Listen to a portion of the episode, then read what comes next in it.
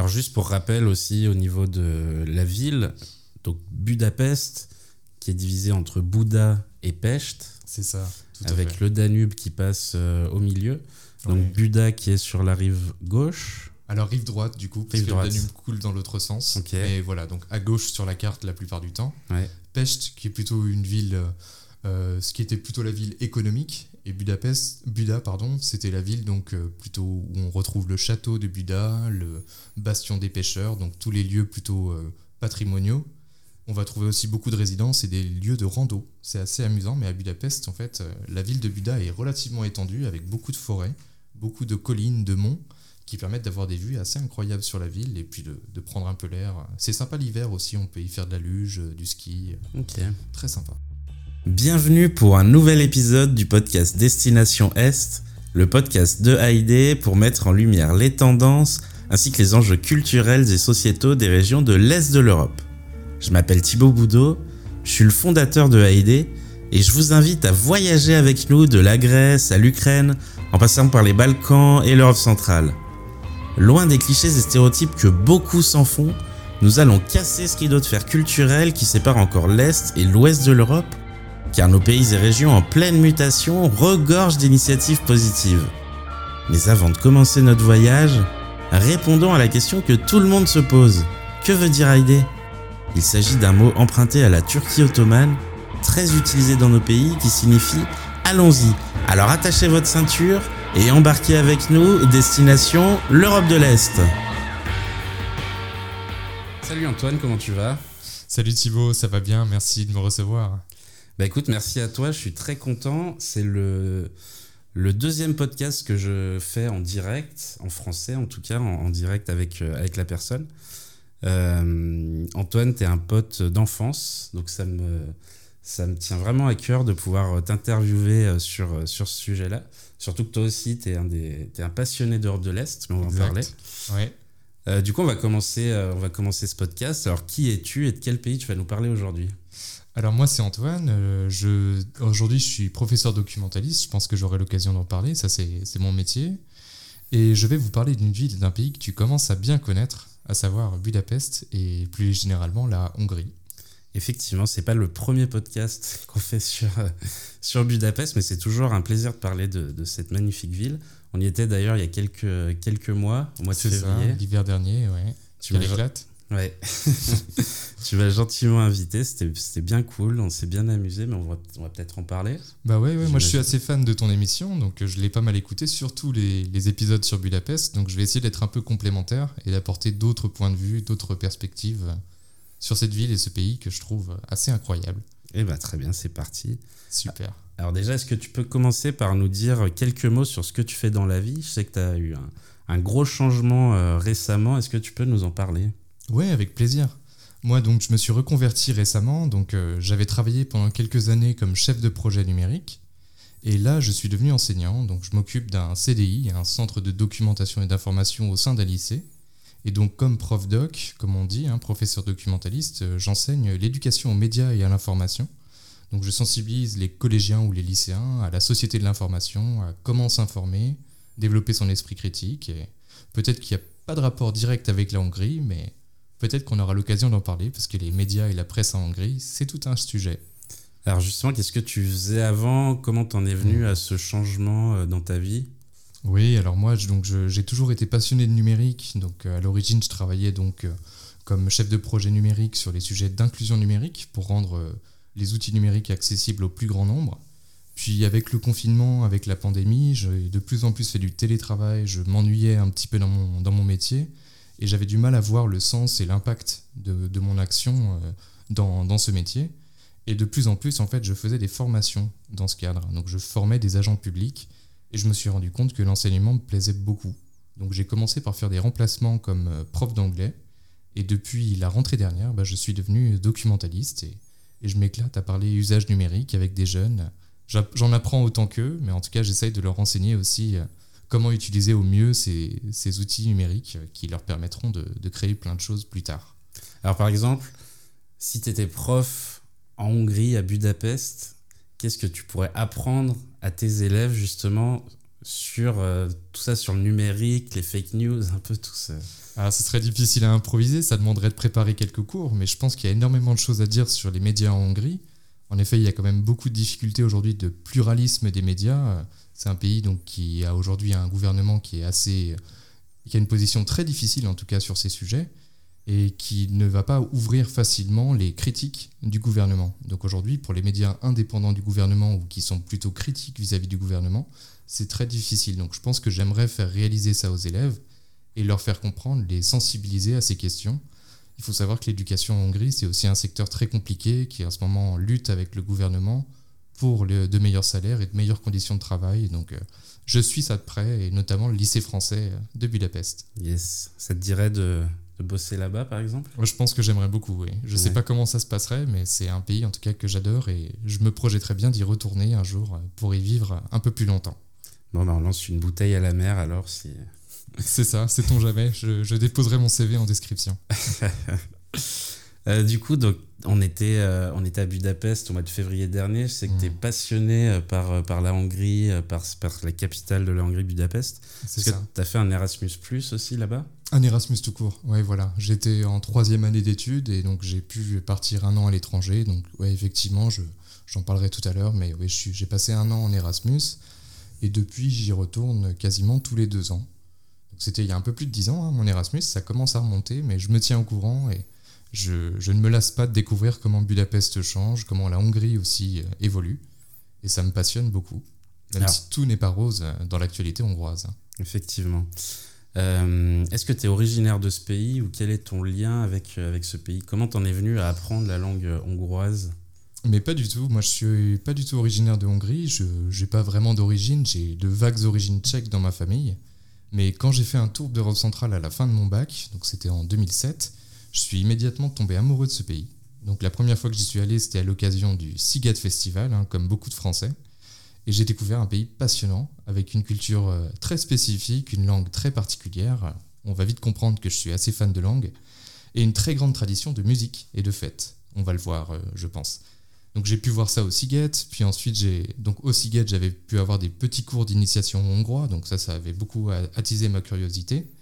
Et je suis aussi un peu sorti des sentiers battus, je suis allé au lac Balaton où il y a relativement peu de touristes français, et j'ai découvert un peu l'arrière-pays qui m'a aussi beaucoup intéressé.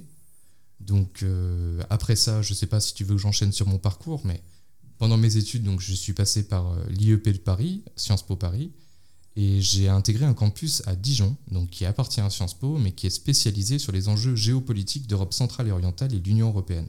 Donc ça m'a donné l'occasion d'apprendre une langue d'Europe centrale et orientale. J'ai choisi le hongrois, j'avais des cours intensifs. J'ai fait aussi une immersion dans le pays, dans la ville de Debrecen, la deuxième plus grande ville du pays, un peu à l'est. Et ensuite, comme tu l'as dit, un an d'Erasmus où j'ai étudié à la fac de sociologie ELTE de Budapest. Ça a confirmé moi ma passion pour ce pays et j'ai beaucoup appris cette année-là, euh, pas forcément à la fac. Alors, quelle est la chose qui t'a le plus marqué à Budapest ou en Hongrie? Alors, ce qui m'a le plus marqué, je pense que c'était euh, l'architecture. Ça, c'est sûr que j'ai pris un grand choc en arrivant à Budapest. Je me souviendrai toujours de la première fois que je suis sorti du RER e ou de l'équivalent du RER e à Budapest, où j'ai vu le Parlement de l'autre côté du Danube, qui m'a vraiment impressionné. Et de manière générale, les différents ponts sur le Danube, pour tous les voyageurs, je, recommande de traverser les ponts à pied, en tram, et de découvrir donc euh, la diversité aussi culturelle euh, de Budapest. Ensuite, je dirais que c'est le sérieux des Hongrois quand il s'agit de faire la fête. Les lieux de soirée là-bas sont vraiment impressionnants. J'ai vraiment hésité à, parler de ça, mais je voudrais quand même citer le plus ou moins mauvais film Budapest, qui est sorti assez récemment, où on entend une phrase que je trouve très juste. C'est une hongroise donc qui dit euh, chez nous le plus dur c'est pas de rentrer en boîte mais c'est d'en sortir. Et je trouve que c'est tout à fait vrai. C'est révélateur de l'ambiance qu'on peut trouver euh, à Budapest. Alors est-ce que tu as vu une différence entre le moment où tu étais en Erasmus à Budapest et euh, quand on y était là, en février dernier? Oui, je pense. Je pense que j'avais un regard moins naïf sur le pays. J'étais moins étudiant en Erasmus à, vouloir faire la fête et, et me faire plaisir. Donc en y retournant, je me suis rendu compte aussi que le pays s'était un peu appauvri. Ça c'est clair que quand j'y étais, on était vraiment sur la fin de la période entre, je dirais pas dorée, mais en tout cas de, de progrès social, de progrès économique, et on sentait que les Hongrois ont très mal vécu la crise de la fin des années 2000 et les différentes crises économiques qu'il y a eu depuis. Puis le, mouvement politique donc porté par, par le gouvernement actuel a aussi beaucoup influé, je pense, sur le moral du pays. Et j'ai senti une ambiance un peu plus dure, mais aussi beaucoup de dynamisme dans la vie culturelle budapestoise, puisque je suis surtout retourné à Budapest depuis. Donc j'ai trouvé effectivement qu'il y avait eu pas mal de changements aussi de la modernité, euh, beaucoup de choses qui m'ont qui m'ont plu aussi. Yes. Euh, est-ce que tu as trois coups de cœur à nous partager euh, du pays ou de la ville? Eh ben, J'en ai mis quatre. si ça te dérange pas, je vais essayer d'aller vite. Le premier, donc moi je suis un peu un geek de langue, j'adore j'adore apprendre des nouvelles langues. Et le hongrois, c'est clairement la langue qui m'a beaucoup plu au départ. Un auteur avait dit que c'était la seule langue que le diable respecte, et je crois que c'est assez vrai. Donc euh, moi je trouve que la langue hongroise est très particulière, donc elle est, elle n'est pas indo-européenne, elle n'est pas slave, germanique, elle n'est pas latine. C'est donc un groupe de langues à part, et je pense que ça a eu une forte influence sur la façon de penser des Hongrois, leur créativité dans la littérature, le cinéma, la musique. Euh, le deuxième point, ce serait la nourriture. Je suis assez gourmand et je me suis vraiment régalé en Hongrie. Je pense qu'à condition de bien connaître euh, certains, certains plats, on peut vraiment, vraiment se faire plaisir. Le troisième coup de cœur, bah, comme je te l'ai dit, c'est l'ambiance de la ville, la musique aussi hongroise, notamment la musique folklorique que j'avais découverte en Erasmus. Et le quatrième coup de cœur, bah, c'est le frutch, un mélange de vin et d'eau gazeuse que je, auquel je t'ai initié euh, à nos dernières vacances. Donc il y a une boisson qu'on boit plutôt en été qui peut choquer un peu les Français. Mais oui, en Hongrie, on mélange le vin à l'eau gazeuse, ça fait des pintes très rafraîchissantes et plutôt agréables. On va peut-être pas parler de, de cette soirée-là. Évitons. est-ce que tu as une routine particulière quand tu es sur place? Bah, J'aimerais dire que non, mais oui. Ouais, ouais, j'ai clairement une routine parce que j'ai une petite liste, un carnet d'adresses euh, d'une quinzaine, vingtaine de lieux que je tiens absolument à visiter à chaque fois que je vais à Budapest. Je vais en citer deux. Donc le premier, ce serait le café Csendes, qui est dans le quartier étudiant, donc près de l'université euh, d'Elte, dans le centre. Et l'autre, euh, on n'y est pas allé parce qu'en hiver c'est moins intéressant, mais c'est le Kopasigat, qui est un parc qui est construit au sud de la ville euh, qui est un parc construit sur un ancien site industriel où on peut se baigner, où il y a plein de restos et c'est super sympa. Il y a aussi les bains thermaux, donc voilà, je suis moins fan, surtout qu'il y a quand même beaucoup de touristes, mais je conseillerais d'y aller le matin ou la nuit. Il y a aussi des sessions la nuit qui sont très cool, où il n'y a pas forcément une ambiance de fête, mais plutôt des Hongrois qui se retrouvent pour être tranquilles dans un bain chaud après un bon dîner. C'est très agréable aussi. Alors j'ai souvenir des bains, euh, notamment quand on a passé le Nouvel An à, Budapest. Tu nous avais mmh. invités. À l'époque, j'habitais à Berlin. Et, euh, et, du coup, toi, tu étais en Erasmus euh, à Budapest. Tout à fait. Et on a passé le nouvel an euh, à Budapest et on a pu profiter des bains l'hiver avec ces bains qui sont chauffés, notamment. j'ai oublié le nom. Alors, ils sont pas chauffés, c'est de l'eau chaude naturelle qui vient de, de, sous le sol de Budapest. Donc, il y a. Je ne sais pas l'expliquer techniquement, géologiquement, mais en tout cas, il y a de l'eau effectivement à plus de 100 degrés, peut-être pas 100 degrés, mais qui est très chaude, donc qui ressort et qui est en fait refroidie pour avoir des bains donc froids, tièdes et très chauds, avec des saunas, des hammams. Tout ça, ça vient de la culture aussi ottomane. Donc les, les, Ottomans ont occupé la Hongrie pendant au moins un siècle et demi, si je me souviens bien. Et donc ça a laissé beaucoup de traces euh, sur ces questions de, bah, sur ces sujets de, de bains et sur ces habitudes euh, chez les Hongrois. C'est super sympa. Donc, oui, petit conseil, aller, euh, aller l'hiver à Budapest, c'est profiter des bains. Le nouvel an à Budapest, c'est vraiment quelque chose à faire. Ah oui, on était dans un, dans un bateau exceptionnel où il y avait un concert d'électro incroyable, le A38, tout à fait, qui est toujours là, qui vous attend. N'hésitez pas. Euh, il y a vraiment beaucoup de concerts au A38. Moi, je me.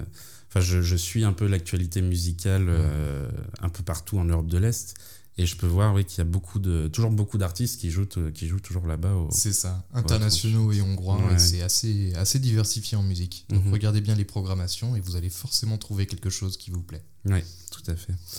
Alors est-ce que tu as des lieux de sortie, un musée, une salle de concert ou un festival à nous conseiller où tu aimes passer du temps? Alors en lieu de sortie, je vais essayer de pas trop en privilégier comme ça. Euh, moi, je penserais surtout aller aux différents lieux alternatifs qui sont en train de, de se créer à Budapest. Donc il y en a beaucoup aussi autour de la nouvelle place Selkalman, qui est du côté de Bouddha, où les touristes vont un peu moins. Et donc on a récemment été dans un lieu qui s'appelle Ouragne, qui est super intéressant parce que c'est un lieu culturel donc de répétition de théâtre, dans lequel on va aussi trouver beaucoup de ballets de danse, de, troupes de danse qui viennent s'entraîner. Et nous, donc, on y est allé, on a pu rencontrer quelques, quelques amis hongrois et on a, on a beaucoup aimé cet endroit. Moi, je conseillerais d'y passer, faire un tour euh, dans la journée pour aller manger quelque chose ou rencontrer des Hongrois. C'est un lieu où les, les Budapestois s'attendent pas forcément à voir des étrangers. Donc ils peuvent être assez curieux et puis plutôt intrigués par, par la curiosité des gens qui, qui vont jusque-là, hors des sentiers battus. Je le recommande vraiment. Sinon, évidemment, il y a le Simpla qui est toujours intéressant. Donc, euh, je crois que tu en avais déjà parlé. Donc, c'est un des fameux euh, Rune euh, de Budapest, les Rom Kochma, comme on dit en hongrois. En hongrois. Donc, je ne connais pas exactement l'histoire derrière ces lieux, mais je crois que c'était d'anciennes résidences ouvrières dans le quartier juif qui ont été transformées en bars au cours des années 90, en partie par des Français d'ailleurs, qui ont investi très tôt dans ces lieux et donc qui ont créé des lieux de fête assez, assez géniaux dans lesquels on peut trouver plusieurs bars sur différents étages une ambiance de folie et puis une décoration assez, assez incroyable. Oui, tout à fait. Je me souviens quand on était rentré euh, au Simplacart la toute première fois là pendant cette, euh, enfin à l'occasion de, de, ce nouvel an là, j'avais vraiment été euh, stupéfait par, enfin même c'est immense en fait. Tu rentres à l'intérieur, tu rentres par une petite porte. C'est ça. Et puis il y a plein de salles de partout. Il y en a en extérieur, en intérieur. Il y a du mobilier un peu usé de partout. ça a pas mal changé depuis. L'essentiel est toujours là. Enfin, il y a toujours cette déco incroyable et puis cette ambiance de fou. Aujourd'hui, on l'a vu hein, la dernière fois qu'on était allé, il y a une queue euh, de plusieurs centaines de mètres devant, enfin voilà, qui est vraiment imposante. On y passe, euh, on y passe du temps, mais c'est toujours un lieu intéressant à voir, plutôt en journée peut-être. Il y a d'autres lieux, donc on est allé à Podkulch, on avait vu un concert hongrois assez sympa. Mm. Donc il y a plein de Rom Coach pas, donc euh, n'allez pas forcément au, Simpla, il y en a d'autres. N'hésitez pas à en tester d'autres. Euh, c'était là-bas qu'on avait pu chanter Zaz. Exactement, Zaz est très connu en Hongrie et très apprécié. Dans toute l'Europe de l'Est. Oui, oui, oui, c'est ça. Euh, oui, on en parlait avec Esther justement des, des Ruin Bars. Mhm. Et elle disait que même, même eux, les Hongrois qui, qui, sont intéressés par la musique, qui aiment, qui aiment sortir, et, enfin les gens qui vivent, qui vivent à Budapest, ils vont de moins en moins dans les, dans les ruines bars. C'est vrai. Ils, y vont pour voir un, artiste spécifiquement. Une fois qu'ils ont vu l'artiste, ils partent direct et ils vont ailleurs. Quoi. Ouais, c'est vrai, c'est vrai. Il faut les trouver les Hongrois. Souvent, ils sortent un peu du centre-ville parce que depuis une quinzaine d'années, Budapest est devenue une ville très très touristique. Et on le sent aujourd'hui que les Hongrois cherchent un peu à éviter ces afflux de touristes. Bah, il y a notamment des touristes qui peuvent être un peu gênants pour la, pour la vie nocturne. Hein. C'est un problème que Budapest a eu. Et aujourd'hui, on voit que les Hongrois vont plutôt aller un peu plus loin dans Pest. Donc je connais pas forcément tous les lieux, mais voilà, renseignez-vous, essayez de regarder un petit peu s'il y a de la programmation culturelle qui peut vous intéresser, parce qu'il y a des endroits pas forcément à côté du centre où ça vaut vraiment le détour. Ouais. Alors juste pour rappel aussi au niveau de la ville, donc Budapest qui est divisé entre Bouda et Pest. C'est ça. avec le Danube qui passe euh, au milieu. Donc Buda qui est sur la rive gauche, alors rive droite du coup, parce que le Danube coule dans l'autre sens. Et voilà, donc à gauche sur la carte la plupart du temps. Pest, qui est plutôt une ville, euh, ce qui était plutôt la ville économique, et Budapest, Buda, pardon, c'était la ville donc euh, plutôt où on retrouve le château de Buda, le bastion des pêcheurs, donc tous les lieux plutôt euh, patrimoniaux. On va trouver aussi beaucoup de résidences et des lieux de rando. C'est assez amusant, mais à Budapest, en fait, la ville de Buda est relativement étendue avec beaucoup de forêts, beaucoup de collines, de monts qui permettent d'avoir des vues assez incroyables sur la ville et puis de, prendre un peu l'air. C'est sympa l'hiver aussi, on peut y faire de la luge, du ski. Ok. Très sympa. Oui, du coup, tu as fait une rando en février dernier, notamment du côté de Bouddha. C'est ça, ouais. Je voulais aller à un endroit où on voit toute la ville d'assez loin et c'est vraiment un, un, lieu où on se retrouve un peu perdu au milieu de la nature et pourtant on n'est qu'à une demi-heure du centre-ville à peine. Oui. Et c'est méconnaissable, hein. ça n'a vraiment rien à voir. Ça fait du bien parfois parce que la ville peut être assez euh, assez oppressante quand on y est au quotidien, surtout le côté pêche où il y a vraiment euh, une activité folle. Et ça fait du bien un petit peu de sortir un petit peu, et je crois que les Hongrois aiment bien le faire aussi. Ouais. Euh, on va parler de gastronomie, on va revenir un peu euh, Très bonne idée. sur ce sujet. Super. Est-ce que tu as un plat typique à nous conseiller? Alors oui, oui, oui. Alors gastronomie, il faut savoir que c'est un pays donc d'Europe centrale où on n'est pas forcément très végétarien. Donc moi, j'essaie je, de manger moins de viande qu'avant, donc euh, depuis mon époque d'Erasmus, je fais attention à ça et j'ai la chance d'avoir un ami hongrois qui est végé et qui m'a fait découvrir pas mal de variantes de plats hongrois végétariens. Donc il y en a un que je pourrais citer, c'est le Hortobaj Palacinta, donc il y a une crêpe en fait qui est à l'origine remplie de viande hachée. Donc il y a des alternatives avec différents légumes hongrois, euh, paprika en tête, hein. c'est vraiment un des, ingrédients principaux de la cuisine hongroise. Il y a bien sûr le gouillache, le goulash, euh, comme on dit en français, qui est aussi délicieux. Et voilà, il y, a, aussi des choses que j'aime moins. Hein. Je pense par exemple au lingoche, qui est une sorte de beignet à l'huile et à l'ail, qui est pas particulièrement léger, on va dire, mais qui est en tout cas un plat typique de la plage en Hongrie. Alors il n'y a pas de mer, mais en tout cas ils ont un très beau lac qui s'appelle le lac Balaton. Et les Hongrois, donc comme on l'a dit, adorent se baigner euh, dans des bains thermaux. Et donc ils mangent euh, ces plats hyper lourds avant de se baigner ou autour, euh, en pleine canicule en tout cas. Et je comprends pas trop le principe. mais on y mange très bien et il y a vraiment beaucoup de variétés. J'ai pas trop eu l'occasion de le dire, mais il y a énormément d'influence à Budapest. Hein. C'est ce qui fait la richesse du pays, c'est qu'on va retrouver donc, enfin, de la ville et du pays. On va retrouver des influences ottomanes, des influences juives, germaniques, slaves aussi un petit peu. Donc il y a vraiment cette diversité qui fait qu'on se régale en général quand on va à Budapest. Ok. Est-ce que tous les restaurants se valent à Budapest ou? Probablement pas. Probablement pas. Je ne saurais pas donner d'exemple, mais on va retrouver un petit peu de tout. Et il y a effectivement beaucoup de restaurants pour touristes. Ce que j'aurais envie de donner comme conseil, c'est peut-être d'éviter certains restaurants où on voit le menu seulement en anglais. On peut tomber sur quelque chose de très bien, mais en général, il vaut mieux aller dans des endroits qui sont pas forcément euh, trop à alpaguer les touristes dans le centre-ville. Yes. Euh, alors, on va passer un peu maintenant sur des questions plus sur euh, comment tu voyages de ton mhm. côté. Oui. Alors, comment on peut rencontrer des locaux sur place Est-ce qu'il y a une rencontre qui t'a particulièrement marqué ben, c'est pas forcément facile de rencontrer des Hongrois en vacances. Hein. On, a, on a fait l'expérience, hein. c'est difficile, il faut, je pense qu'il faut y passer du temps. Quand on parle pas hongrois, il faudrait peut-être aussi aller à des événements anglophones spécifiques, il y en a pas mal il y a quand même une bonne communauté d'expatriés et les Hongrois sont assez sont habitués à voir des touristes. Donc euh, on sent qu'ils ont tendance à plutôt chercher à les fuir, mais ils sont pas forcément non plus fermés. Et donc quand on va dans des lieux où on va parler culture hongroise, on va parler euh, de politique, de culture, euh, de différents sujets qui nous intéressent, là on va trouver des Hongrois qui sont en général assez heureux de nous voir, s'intéresser à ces sujets, intrigués par la curiosité qu'on peut avoir pour leur culture, ils sont assez fiers de leur culture et, donc euh, là, on peut vraiment créer des rencontres. Il y avait un endroit où j'allais beaucoup, donc il y a un petit moment maintenant, c'était les balles folkloriques. Donc le, bal, les danses folkloriques là-bas, c'est une grande tradition qui était née un peu en opposition au communisme chez les jeunes dès les années 70 et qui a un petit peu connu un regain au début des années 2010. Et donc les Neptans, c'est les, les balles folkloriques, c'est quelque chose d'assez incroyable. On va avoir un concert d'instruments euh, traditionnels avec plusieurs centaines de personnes qui dansent ensemble et des initiations, et en général, c'est très très marrant. Ok. Est-ce qu'il y a un moment de l'histoire hongroise qui, qui t'a marqué, toi? Parce que je pense que tu as dû euh, pas mal euh, J'ai lire. J'ai étudié l'histoire hongroise, ouais, ouais, ouais. Bah, il y a bien sûr 89, hein, qui a quand même changé énormément de choses dans le pays. Euh, sinon, ce qui est assez amusant, et ce qu'on va retrouver dans d'autres pays d'Europe centrale et orientale, c'est que les Hongrois, comme les Polonais, comme les Serbes, ont parfois fêté des défaites donc des défaites euh, de bataille, ou de moments où en tout cas la Hongrie a perdu son indépendance ou son autonomie. Et donc ils vont avoir des fêtes nationales qui sont souvent en fait liées aux invasions euh, autrichiennes, russes, ottomanes. Donc on va avoir cette culture un peu du, du deuil national, ou en tout cas des moments difficiles qui réunissent le pays.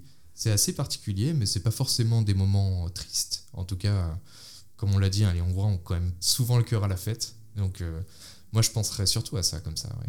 Il y a effectivement, on peut pas, je ne peux pas ne pas parler de la fin de la Première Guerre mondiale, puisque ça a été un grand traumatisme pour la Hongrie, puisqu'ils ont perdu une grosse partie de leur territoire. Mhm. À peu près un tiers du, du territoire a, donc euh, été supprimé, a donc permis à d'autres nations qui étaient sous la domination hongroise de, de, de s'émanciper. Donc on pense à la Slovaquie, à la Croatie ou une grosse partie de, de, la, de la Roumanie.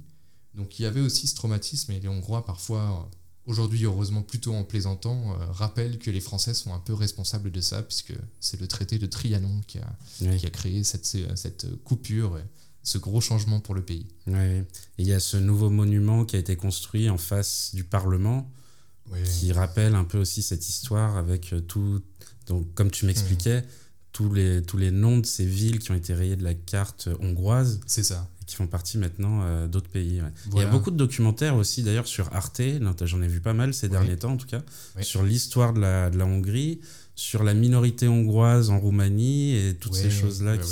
Ça m'amuse parce que justement quand j'étais en Erasmus à la fac d'anthropologie, sociologie de Budapest, on nous avait proposé un cours qui avait l'air passionnant, qui parlait des minorités en Europe. Donc moi c'était un sujet dans lequel je voulais potentiellement travailler plus tard, donc je m'y intéressais beaucoup. Et ce qui est marrant, c'est que le sujet du cours s'est très vite réduit donc aux minorités hongroises en Europe et tout d'un coup aux minorités hongroises dans le bassin des Carpates. Mhm. En fait, les Hongrois voulaient absolument parler de leur minorité et il y a beaucoup de choses à dire. Mais c'est clair que c'est un sujet qui les occupe beaucoup. Et donc aujourd'hui, les Hongrois qui n'habitent pas en Hongrie peuvent demander la citoyenneté hongroise. C'était très pratique pour les Roumains quand ils n'étaient pas dans l'espace Schengen, les Hongrois d'origine roumaine. Mais aujourd'hui, ça pose des difficultés, notamment depuis la guerre en Ukraine, puisque certains Hongrois ont été mobilisés donc, pour défendre l'Ukraine, alors qu'ils ne se sentent pas forcément ukrainiens, mais avant tout hongrois. Donc euh, j'ai connu des connaissances d'amis à moi qui justement venaient de ces régions-là et ont dû être mobilisés. Donc euh, on y était Ouais. au début de l'invasion euh, russe en Ukraine et ça a été c'était un choc pour le pays qui est frontalier de l'Ukraine. Mhm. Euh, pour revenir à la question précédente, est-ce qu'il y a une rencontre donc qui t'a vraiment marqué sur place? Oui, bah alors je me suis fait deux amis euh, par le milieu des danses et de la musique en général. Donc, euh, comme je le disais, je sortais beaucoup à l'époque. Et donc, j'avais rencontré un ami par une, amie italienne d'Erasmus qui s'appelle Balint, qui est quelqu'un qui est comédien, musicien et qui est quelqu'un de passionnant qui m'a ouvert à plein de milieux culturels intéressants. Et une autre amie qui aujourd'hui en doctorat, donc qui, elle, travaille sur les sujets de danse folklorique beaucoup et donc aussi avec qui j'ai pu, j'ai pu découvrir plein de trucs, euh, plein de trucs géniaux. Voilà, donc euh, je me suis fait quelques amis hongrois. Euh, Ne désespérez pas si vous ne rencontrez pas dans les, dans les premiers jours. C'est compliqué un peu partout. hein. Moi qui ai vécu à Berlin euh, quelques temps aussi, c'est C'est vrai, ouais, ouais. certains pays où c'est un peu plus compliqué de. C'est peut-être plus simple dans les dans l'arrière-pays. Moi, j'avais Ouais. été dans une ville qui s'appelle Charospatak, euh, qui est donc située tout à l'est du pays, pas loin de la frontière ukrainienne. Et là, j'ai fait un coach surfing assez inoubliable avec un Hongrois qui était prof d'anglais, donc qui parlait parfaitement anglais, ça facilitait quand même la communication, et qui nous avait emmenés dans sa petite coachma, donc son bar euh, d'habitués. On a fait une euh, partie de billard incroyable avec les, les gens du coin, et c'était vraiment rigolo.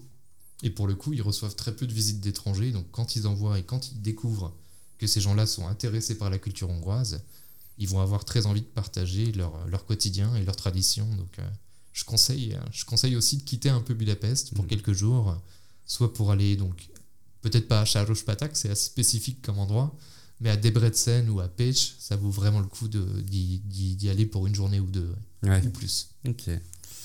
Il n'y a pas besoin d'aller dans les gros bars non plus. euh, pas besoin d'aller dans les.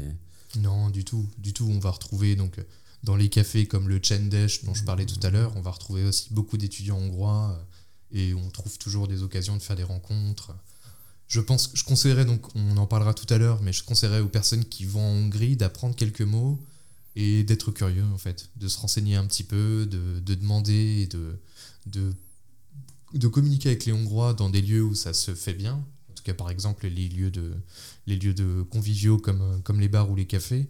Et là, en général, les Hongrois seront plutôt intrigués si vous commencez à leur parler un petit peu hongrois ou à leur montrer que vous vous intéressez au pays. Alors justement, est-ce que c'est difficile d'apprendre le hongrois? Ouais, c'est assez difficile. Moi, j'ai beaucoup aimé au début parce que je trouvais ça vraiment très différent de- des langues que j'avais pu apprendre. Je connaissais déjà un peu l'allemand, l'anglais. Mais quand j'ai découvert le hongrois, j'étais fasciné par toutes les différences qu'il y a. Donc c'est une langue qui a pas mal de spécificités. Il n'y a pas de verbe avoir. Il n'y a pas vraiment de futur. Euh, on conjugue, en fait, on décline euh, la plupart des mots. C'est assez particulier. Il y a aussi des, des similitudes avec le turc. Donc il y a beaucoup de mots turcs dans la langue hongroise. Et donc c'est un, un vrai bouillon de culture. Il y a plein de choses à découvrir. Euh, Moi, je conseille à tout le monde d'essayer, en tout cas, d'apprendre quelques mots. La prononciation est pas si compliquée. hein. En s'entraînant un petit peu, ça vient vite. Il faut Oui. bien rouler ses R et faire attention aux voyelles. Mais, mais c'est très rigolo, en tout cas, de d'échanger un petit peu et puis vous serez récompensé par des sourires et des encouragements euh, Ouais. des Hongrois, ça c'est ça c'est sûr. Ça, on a du mal en France à rouler les R. C'est vrai, c'est vrai. On l'a fait pourtant il y a une époque, hein, Oui. je crois. Euh, moi, ce qui m'a marqué, c'est que même dix ans après avoir appris le hongrois, tu arrives encore à avoir des conversations avec des Hongrois. Notamment ce soir, où on est sorti avec, euh, avec Andrash, Hmm. qui était mon mentor euh, dans, dans Jump, Hmm. où tu arrivais à discuter avec lui sans problème, avoir une conversation. Moi, j'étais J'étais un peu euh, surpris moi aussi. Je pensais que j'avais complètement perdu, puis c'est vite revenu. euh, je sais pas si c'est la nourriture, la boisson ou l'ambiance de la ville, mais c'est clair que j'ai beaucoup de plaisir à parler cette langue et là c'était une très bonne occasion de le faire. Et puis en plus tu m'as fait rencontrer des gens assez, assez géniaux. Je pense qu'on aura l'occasion de parler des endroits où ils ont pu nous emmener et qui nous ont fait découvrir. Mais ouais, on s'est vraiment éclaté. Et, moi, ouais, j'aime beaucoup parler hongrois, même si j'ai pas trop l'occasion de le pratiquer en France. Mhm. Ce qui est rigolo avec les gens qui apprennent le hongrois, c'est qu'on l'utilise parfois un peu comme langue secrète. Comme personne ne la parle, c'est très pratique pour, pour parler euh, dans le dos des gens. On essaie de pas trop le faire, mais ça m'est déjà arrivé. Moi, j'ai une petite anecdote là-dessus. C'était euh, quelques mois après, euh, après, après ce voyage après ce nouvel an qu'on avait passé à, Budapest, Mhm. j'étais retourné à Lyon et je travaillais dans un hôtel. Et j'étais tombé sur un client qui venait de Hongrie. Mhm. Du coup, j'avais essayé, tu, tu nous avais appris à l'époque quelques mots en hongrois. C'est vrai. Et j'avais essayé de discuter, enfin pas de discuter, mais Ouais. juste de lui sortir deux, trois mots. Et il avait là un grand sourire, il était très content. Donc, Mais il euh, avait rien compris. Je pense. Moi, je, ce, qui est, ce qui est amusant, c'est que depuis mon premier jour en Hongrie jusqu'au dernier, j'ai toujours eu des quiproquos assez incroyables. Pas toujours faciles, hein. parfois c'est des situations un peu embarrassantes, mais les, Hongrois ont peut-être une façon. En tout cas, j'ai toujours eu du mal à, communiquer avec certains Hongrois. Où j'ai souvent eu des moments où c'était vraiment euh, des, ouais, des quiproquos assez, assez bizarres. Donc euh, ça peut arriver, mais en général, on s'en sort toujours. Euh, Il faut bien montrer qu'on est débutant et qu'on parle Ouais. pas hongrois. En fait, les Hongrois n'ont pas l'habitude de rencontrer des gens qui apprennent la langue. Il y en a quand même relativement peu, donc euh, ils vont parler parfois assez vite et on peut vite euh, mal comprendre ce qui, ce qui se raconte. Pour une petite anecdote, moi j'avais donc je- à l'époque je mangeais, je mangeais beaucoup de viande, j'avais acheté des saucisses dans, dans une boucherie. Et l'ennui, c'est qu'il y a deux mots pour saucisses. Il y a celles qui font 30 cm de long et celles qui font 10 cm. Et bien sûr, euh, j'en avais commandé beaucoup trop. Donc euh, ça arrive. Moi, en tout cas, il m'avait laissé un pourboire à la fin, euh, ce client. Ah, J'espère qu'il n'était pas en forain. non, non, non, non. Tant mieux. Dernière question sur, sur, le, le- sur les langues. Est-ce que les Hongrois parlent bien l'anglais? Alors, ils sont réputés pour ne pas bien parler l'anglais. hein. Dans les classements européens, je crois que c'est un des pays où on parle le moins de langues. Mais c'est en train de changer. Et puis à Budapest, c'est pas du tout le cas. Oui. Vraiment, à Budapest, je pense qu'on le niveau d'anglais moyen est peut-être euh, est probablement comparable à celui qu'on a en France. Dans le reste du pays, je saurais pas trop dire, mais plus on va parler à des Hongrois jeunes, plus facilement ils vont parler, ils vont parler euh, l'anglais. En fait, c'est vrai que les personnes un peu plus âgées ont appris le russe, mais en général l'ont appris un peu sous la contrainte, donc n'ont pas du tout de plaisir à l'apprendre et, et à le parler. Donc je pense que c'est aussi pour ça qu'il y a peu de Hongrois qui parlent, qui parlent d'autres langues que le hongrois. Yes. Euh, du coup, tu m'as. On a, t'as déjà donné quelques conseils un peu Hmm. sur. euh, Ouais. Enfin, quels conseils tu donnerais à une personne qui souhaite partir dans ce pays? Est-ce que tu en as d'autres à donner peut-être? Ouais, ce serait un petit peu plus spécifique peut-être, mais bah, mon premier conseil, c'est vraiment de se renseigner un peu avant de partir, de pas y aller trop à l'aveugle en ayant des a priori sur euh, Budapest, ville d'Europe centrale où les prix sont pas chers, hein, c'est pas que ça.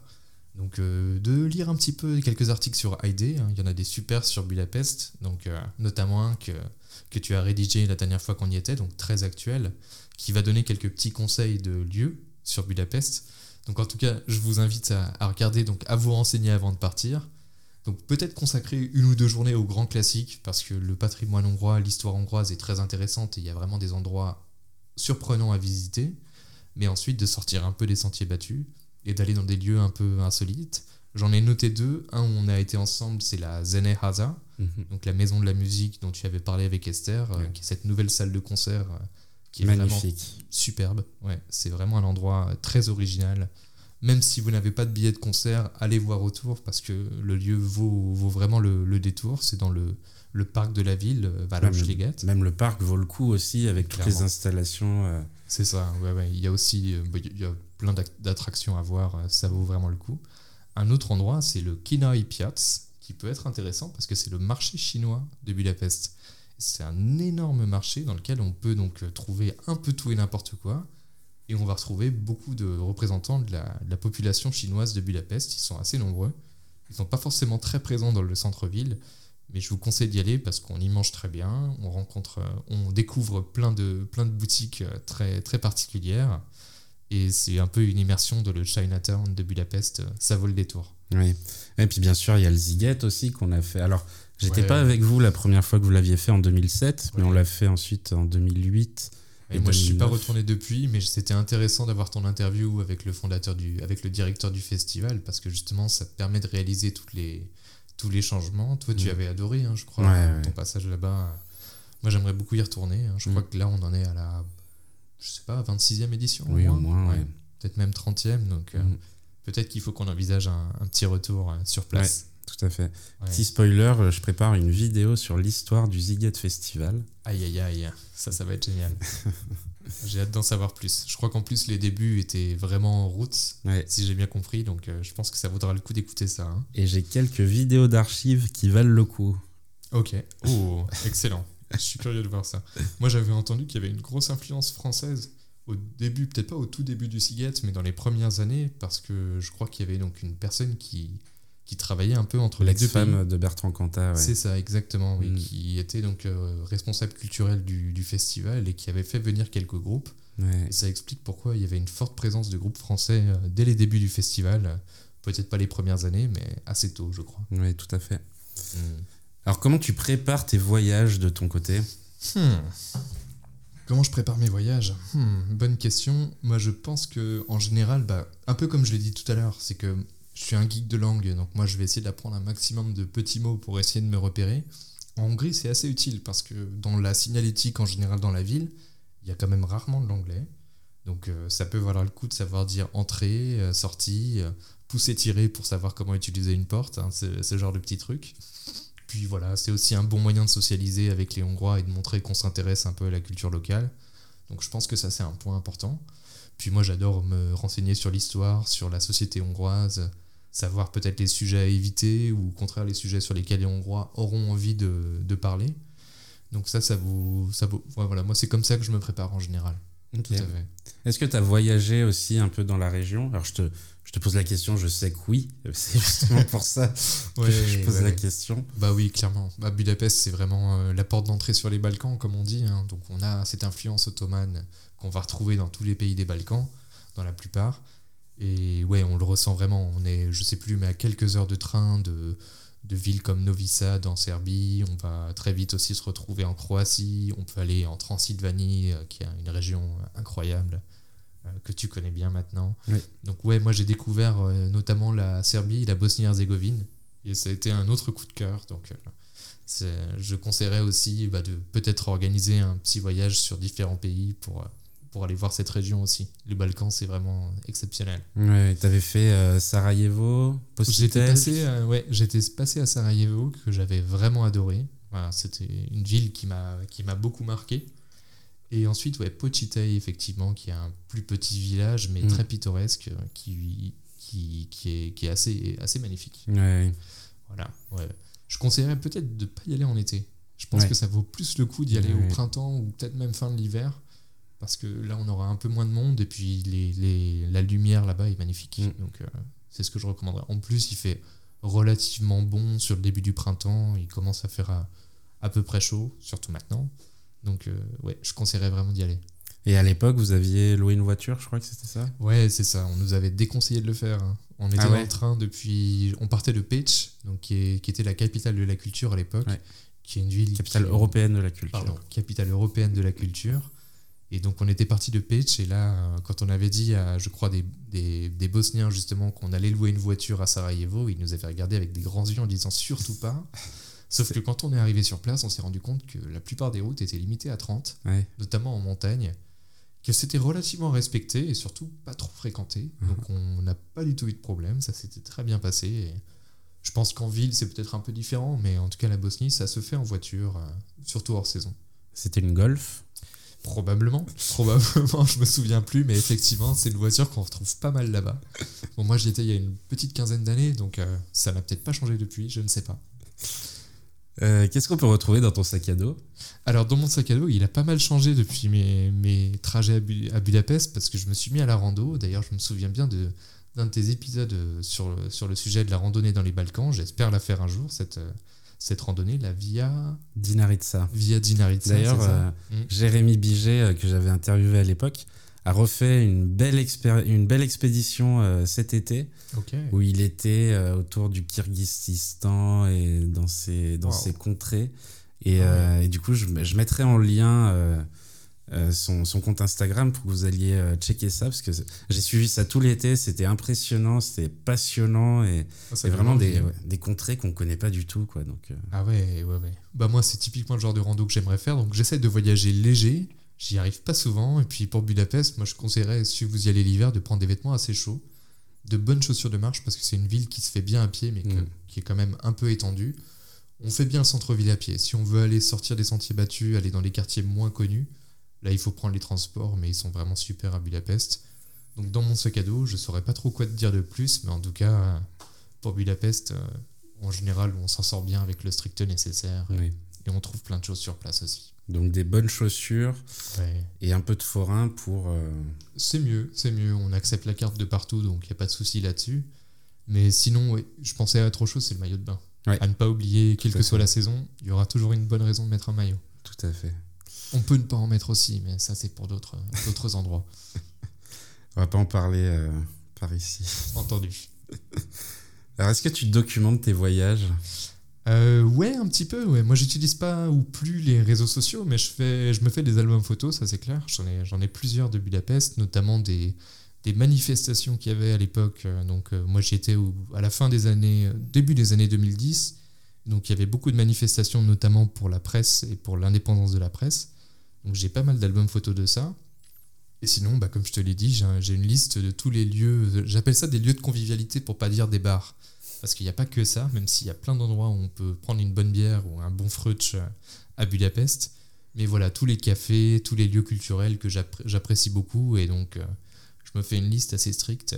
À une époque, j'avais lancé donc une application qui s'appelait Nazdravi, qui veut dire santé en tchèque, qui recensait un peu plus de 500 bars dans toute l'Europe. Elle est encore à peu près à jour, donc euh, je l'utilise parfois. C'est un peu ma collection personnelle de lieux, de lieux que je veux visiter ou revisiter. Et tu oublies aussi de parler de la Palinka? J'oublie de parler de la Palinka. Je pense qu'on en a déjà parlé dans d'autres émissions euh, que tu as faites sur Budapest. Mais ouais, c'est effectivement le, l'alcool de fruits hongrois euh, traditionnel et dont les Hongrois sont super fiers, qui est plutôt, plutôt bon. Hein. Moi, j'aime beaucoup ça. Et donc c'est une forme de, je vais pas dire gnôle parce que le terme est un petit peu négatif en France, mais c'est une boisson qui est très fréquente en Hongrie, qui est parfois utilisée un peu comme un médicament qu'on prend en début et en fin de repas. Et effectivement, ça permet de tenir l'hiver parce qu'il fait pas de jour chaud. Hein. Il y a vraiment quelque chose avec mm. euh, l'eau de vie et, et, les, et, les, et les habitants d'Europe de l'Est, enfin, avec le rakia notamment dans les Balkans. C'est un peu pareil. Ouais.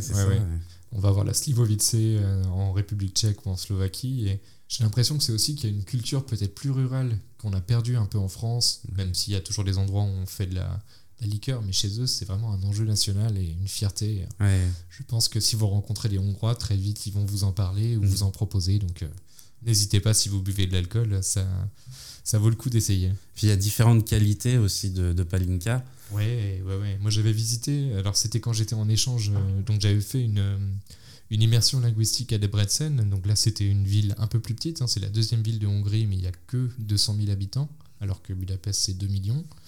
Et c'était intéressant parce qu'on avait visité, alors je me trompe, c'était pas du tout à Debrecen, mais dans une autre ville, une usine de palinka. Et j'avais découvert la palinka au miel, qui passe peut-être un peu mieux. Donc euh, peut-être pour ceux qui n'aiment pas trop les alcools forts, euh, demandez une Mezes palinka. Mhm. C'est la palinka au miel et c'est délicieux. Oui. Et faites attention au prix, des fois on peut se faire avoir aussi. Ouais, ouais, ouais. On pourrait parler du Tokai aussi, mais on va pas parler d'alcool pendant des heures non plus. Effectivement. En tout cas, c'est un vin hongrois qui est doux, qui est très très doux, un sucré on peut dire, mm. et qui était d'ailleurs le vin préféré de Louis XIV. Très bien. cru. Belle, belle anecdote. Je la sors souvent celle-là. Est-ce qu'il y a une série, un film, une vidéo ou un livre qui t'a donné envie de voyager? Ouais, bah oui, oui. Moi, comme je suis documentaliste, maintenant, j'essaye un petit peu de me mettre à la lecture ou de m'y remettre. Ouais, je voudrais parler donc euh, d'un livre euh, qui s'appelle tout simplement Budapest, qui est un livre d'un musicien-auteur euh, brésilien qui s'appelle Chico Buarque, qui parle du dépaysement et de la question de l'identité. En fait, c'est un, auteur qui s'est retrouvé par hasard à Budapest à cause d'un problème de vol et qui se retrouve dans cette ville et qui se rend compte en fait qu'il est en train de complètement ne plus comprendre où il est, il est complètement dépassé par cette langue un peu bizarre euh, dont il n'avait jamais entendu parler, et il se pose beaucoup de questions sur qui il est à cette occasion. Donc il se perd un peu dans les méandres de Budapest, et moi je l'ai lu pendant ma première année là-bas, et je me suis régalé. Je, conseillerais ça.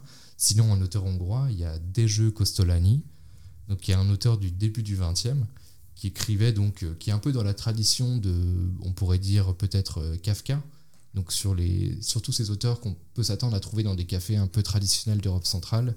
Et lui, il a écrit un livre très drôle qui s'appelle Le Traducteur Kleptomane, qui est un recueil de nouvelles absurdes, surréalistes, on pourrait dire, qui date à peu près des années 20, si je me souviens bien, et qui est vraiment très très drôle et qui montre un peu la, la façon de penser que peuvent avoir les Hongrois, qui surprend toujours. Yes. Ouais, ce serait ces deux livres. Ben, on note et on ajoutera, j'ajouterai ça en description. Ouais, je conseille. Alors j'avais oublié de dire aussi, quand, euh, quand tu étais en Erasmus euh, à, à Budapest, tu avais travaillé aussi pour Oulala. Oui, je voulais en parler, merci de revenir dessus. Ouais, ouais, donc Oulala, c'était un, un magazine francophone qui parlait de l'actualité hongroise. Ça a été pour moi l'occasion bah, de sortir un peu des cours Erasmus que je trouvais pas forcément exceptionnels. Mais c'était l'occasion donc de faire un stage de journalisme. Pour moi, c'était passionnant et de- d'en apprendre un peu plus sur l'actualité hongroise.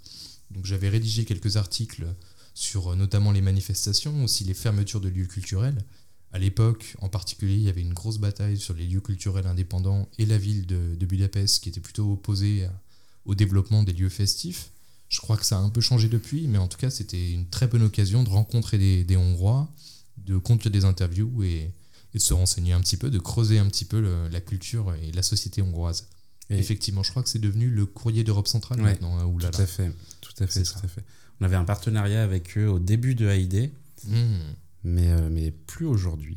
En tout cas, ça reste un média intéressant. Ah oui, tout à fait. ouais. Je crois qu'ils ont aussi un blog sur Mediapart toujours. Mhm.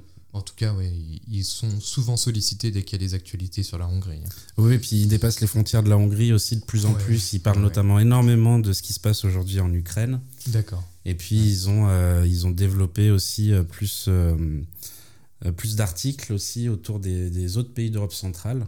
Ok. Ouais, ouais. Euh, et ils ont, euh, ils ont des, des très, bons, euh, très bons journalistes qui travaillent pour eux. D'accord. Mhm. Ouais, ouais. Bah, Peut-être qu'on aura l'occasion de parler d'autres pays. Moi, je suis aussi un grand fan d'Estonie, donc n'hésite pas à me réinviter. Super. Alors si je te dis le mot AID, ça te fait penser à quoi? Ah, moi, c'est assez facile sur ça parce que, donc, comme je disais, je suis passé par un, un campus donc, de Sciences Po Paris qui était à Dijon. Et donc, on avait des compétitions sportives euh, entre étudiants. Et donc, High Day, c'était le message pour encourager les équipes dans toutes les langues d'Europe centrale et orientale. C'était High Day, High Day, High Day pour encourager les volleyeurs, les basketteurs, les footballeurs. Ça marchait pas trop. Mais en tout cas, pour moi, c'est vraiment resté un- quelque chose qu'on utilise plutôt dans le contexte sportif euh, pour se motiver et se donner du courage. Ouais, alors, Ouais. c'est c'est, euh, moi ce qui, ce, qui, ce qui me marque beaucoup, c'est c'est euh, tous ces streamers qui utilisent le mot let's go, Qui veut, complètement. qui veut dire AID. Moi, j'ai envie, j'ai envie qu'un jour le mot AID remplace le On mot let's arriver. go. On va y arriver. Day. Trop bien. Alors, tu fais partie des passionnés de l'Europe de l'Est. Comment elle t'est venue cette passion? Bah ouais, je me demandais aussi. J'y ai longtemps réfléchi, je me, notamment quand je me retrouvais à Budapest, que, que j'avais mon moment Chico Buarque où je me demandais ce que je faisais là. Et je pense que ça vient des films de Kusturica. Donc, euh, si je je veux pas dire de bêtises, mais je crois qu'il est serbe. Ouais. En tout cas, il est, il est ethniquement serbe, peut-être de Bosnie. Ouais, Et donc moi, ces films, ils m'ont passionné par leur côté absurde, leur côté très différent des, de la culture européenne telle que je connaissais en, d'Europe de l'Ouest. Et ça m'a vraiment donné envie de m'intéresser un peu plus à ces pays que je connaissais pas du tout. Et, et donc je me suis retrouvé à partir euh, en vacances après, mes études, après, après mon lycée dans ces pays pour découvrir euh, beaucoup de diversité, vraiment beaucoup de différences, quelques points communs bien sûr, mais beaucoup de différences entre les différents pays d'Europe centrale. Puis après, j'ai découvert un peu plus l'Europe euh, de l'Est, notamment la Roumanie ou les pays baltes.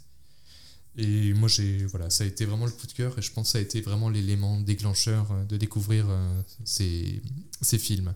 Après, il y aurait aussi l'élargissement de l'Union européenne. Je pense qu'on a découvert 10 pays dont on connaissait à Ouais. peine les noms Mhm. qui débarquaient dans l'Union européenne. Moi, j'étais j'étais très intéressé par l'Europe. À l'époque, je, je m'intéressais beaucoup à l'Allemagne, donc forcément, on parle beaucoup euh, construction européenne et je voulais savoir comment est-ce qu'on allait profiter du dynamisme de ces pays pour, euh, pour enrichir l'Europe. Et je crois qu'il y a encore beaucoup de travail à faire, Ouais. mais AID y contribue et c'est une super chose. On essaye.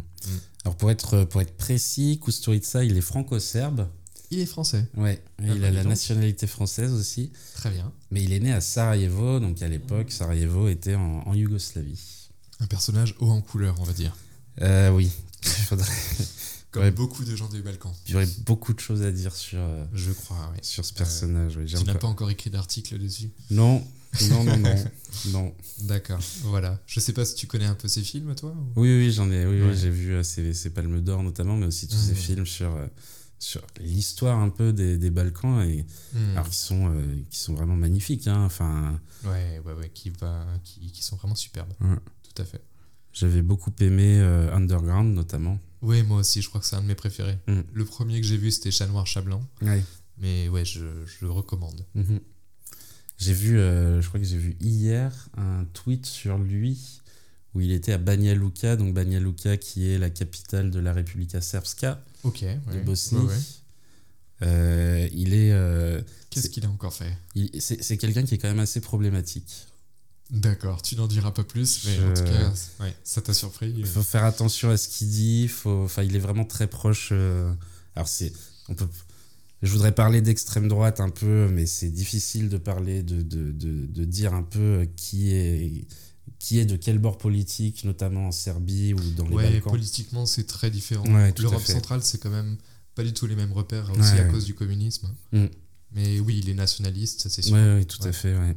Ouais, ouais. Mais c'est des choses qu'on met pas beaucoup en avant en France parce qu'on le sait pas en fait. Mm, tout à fait. Enfin, quand, on, quand on s'intéresse à la région, on, on- on le découvre.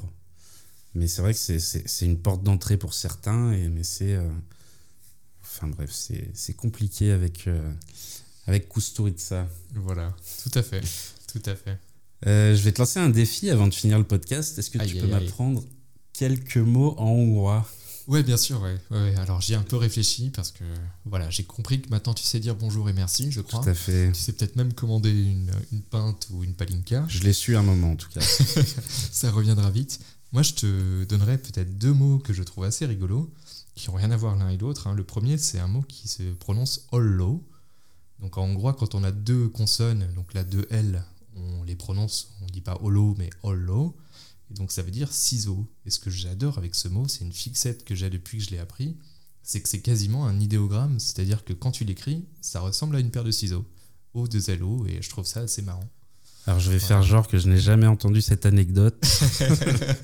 C'est vrai que je te l'ai sûrement déjà raconté. Oui. L'autre mot, tu le connais peut-être pas par contre. C'est pour dire mec, donc c'est un peu le l'argot euh, de Budapest. Et donc je sais pas le prononcer. Il est un peu compliqué. Il faut dire Schratz. Schratz, on pourrait dire sans rouler le R. Donc c'est un ch, un r, a, c. Et donc Schratz, c'est un mec. Donc c'est un mot qui vient de l'hébreu. Et donc qui prouve un petit peu que la Hongrie est aussi un. Et surtout Budapest. Non, je pense qu'on peut dire toute la Hongrie, c'est un, donc un lieu assez multiculturel. On pourrait ne pas le penser, mais on peut penser donc à la communauté rome, à la communauté juive, ou aussi aux minorités allemandes qui sont encore assez nombreuses en Hongrie. Donc il y a beaucoup de mots qui viennent de ces différentes cultures. Et Schratz, moi c'est un mot qui m'a toujours amusé. Je crois qu'à l'origine ça veut dire crevette. Donc c'est plutôt un petit gars, un, un mec, c'est un, un surnom affectif pour dire un, un pote quoi. Ok, Je donc, l'aime beaucoup.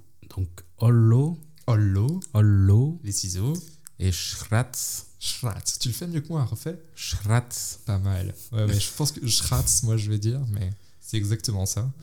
Donc euh, voilà, je sais pas si ça te sera utile tous les jours, mais Je sait note. jamais si un jour tu as besoin d'une paire de ciseaux et que tu vois un mec qui en a un dans les mains. Schratz. Hollo. c'est ça. Personnel. Exactement. Eh ben, merci beaucoup. Alors pour finir du coup le podcast, Mm. est-ce que tu aurais une recommandation à nous faire? Eh ben, j'ai fouillé ma discothèque pour essayer de trouver quelque chose, mais je me suis rendu compte que je ne me tiens pas assez au courant des musiques hongroises. Donc je, compte un petit peu sur ID et, et sur ta nouvelle chaîne pour découvrir euh, des festivals, des artistes. Je vais faire plutôt dans le vintage et je vais parler de Gabor Szabo, donc qui est un musicien de jazz hongrois des années 60-70 que je trouve incroyable. Quand je l'ai découvert, je pensais que c'était un, un artiste assez récent, mais pas du tout. Mais en tout cas, il fait du rock euh, jazz, plutôt rock psychédélique, que je trouve vraiment enivrant. Moi, j'adore ça. J'écoute souvent ça et, et je le conseille. Gabor Sabo. Très bien. ben, Je vais les player juste rapidement. C'est Gabor G-A-B-O-R S- et Sabo S-Z-A-B-O. Je peux faire attention à quand on prononce. Il y a- il y, a toujours le, le Z un peu derrière le. le- Ouais, ça S. c'est galère parce qu'en en polonais, je crois que quand il y a SZ, ça se prononce che. Et en hongrois, c'est exactement l'inverse. Le S se prononce che, le SZ se prononce S. Ok. Des petits trucs. Mais c'est pas si compliqué. on, s'y fait, on s'y fait vite. Alors juste ouais, pour te conseiller peut-être euh, un petit groupe hongrois que j'avais découvert récemment. Ok. J'avais Fran Palermo, Ok, très bien. qui est un groupe Ouais. euh, Je prends des notes. international, Ouais. donc avec différentes nationalités, Hmm, mais dont le, le fondateur, euh, qui s'appelle euh, Henri Gonzo, est hongrois, je crois. Ah ouais? Son nom fait pas forcément hongrois, mais c'est peut-être un nom d'emprunt, un nom d'artiste. Effectivement, peut-être. Ok, Franck Palermo, c'est ça? Fran, Fran Palermo. Fran. Palermo, ouais. Fran Palermo. Très bien. Eh ben, Et- je vais découvrir ça. Et récemment, dernière chose, on m'a envoyé un son euh, tout droit venu de Hongrie. Parce que Oh. j'ai un, un contact en Hongrie qui m'envoie beaucoup de, beaucoup de sons, beaucoup de, nouvelles musiques. Excellent. Euh, et du coup, euh, donc c'est deux artistes qui ont collaboré ensemble pour faire un, un titre. Donc c'est OIEE, E, le premier artiste, avec Bad Focus. Ouais. Et le son s'appelle Maz, ou Mazé, M-A-Z-E. D'accord. C'est un son électro et c'est vraiment une pépite. Alors je vais en faire un. Normalement, il y aura un article qui sera déjà sorti sur ID euh, à propos de ce son. C'est peut-être de l'anglais, non? C'est peut-être Maze, le labyrinthe, non? Peut-être, oui, oui, sûrement, je sûrement. crois pas ouais. que ce soit du hongrois. Oui. mais- mm. Ah bah, j'ai hâte d'écouter ça. Mais c'est des groupes hongrois en tout cas. C'est des artistes hongrois qui ont sorti. euh, C'est comment le nom du groupe? Alors c'est OIEE Oui, euh, ok. E et Bad Focus. Très bien. Eh ben, on s'écoute ça rapidement. Trop bien. Yes, OIE qui est hongrois et Bad Focus qui est euh, tchèque. Ok. Eh ben, Donc écoute, voilà. ça, peut, ça peut être un, un ch- une chouette collab. D'écouter ça. Désolé, j'utilise ton podcast pour, euh, pour faire un peu de promo. Ouais, moi je vais redire Gabor Sabo, mais. De toute façon, il bouge pas, lui. il est toujours là et sa musique est. Enfin, lui, il n'est plus là malheureusement, mais en tout cas, sa musique est, est toujours sur les plateformes ou en tout cas, vous pouvez l'acheter. Et je pense que ça a eu beaucoup d'influence sur la musique folk euh, hongroise. Très bien. Et bah écoute, merci beaucoup Antoine. Merci, je me rends compte que j'aimerais parler encore pendant des heures, mais j'essaierai de revenir et de placer quelques références hein, sur Budapest ou autre. Eh ben, on aimerait bien en tout cas t'écouter pendant des heures. C'était passionnant. C'est gentil. Et puis à bientôt. À très bientôt. Merci Thibaut. Merci à vous de nous écouter. Vous êtes de plus en plus nombreux. Merci aussi à notre invité pour cette belle histoire. Enfin, merci au groupe slovène Nowhere de nous avoir gentiment prêté leur musique Colors. Vous pouvez les retrouver sur toutes les bonnes plateformes de streaming. En attendant le prochain épisode, n'hésitez pas à réagir à ce podcast en nous donnant vos bons plans. Vous pouvez aussi suivre AID sur les réseaux sociaux, commenter, liker et partager. On se retrouve très vite, à bientôt